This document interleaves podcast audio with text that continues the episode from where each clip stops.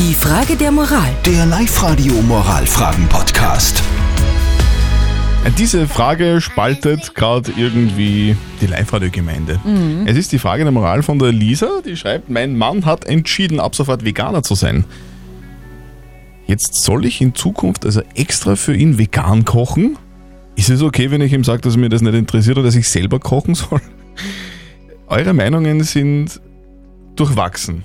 Also auf WhatsApp würde ich jetzt mal eher die Tendenz in Sachen äh, Lisa ähm, beurteilen. Die meisten sagen, also er soll sich wirklich selber kochen. Ein guter Vorschlag mit einem Kompromiss ist auch eingekommen, das ist eigentlich recht schön.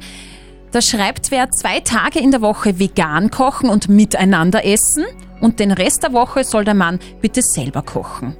Und eine Meldung ist auch reingekommen, das ist ein bisschen gemein, aber es ist auch ein bisschen lustig. Einfach einen Heuballen hinlegen, dann hat er für drei Wochen eine Ruhe. Das ist ungefähr so die Meinung, die auch der Roman per WhatsApp Voice geschickt hat. ich darf ihr empfehlen, essen, was am Tisch kommt und wenn einem das nicht schmeckt, dann soll sie selber zum Ofen stellen. Ja, das ist, finde ich, sehr hart.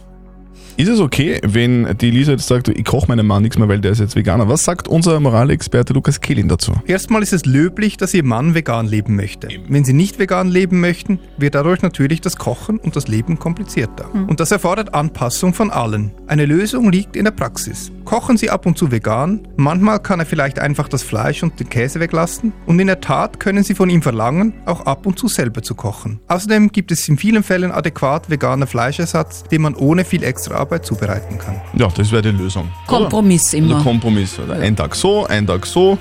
Einmal kocht sie, einmal kocht er. Könntest du damit leben?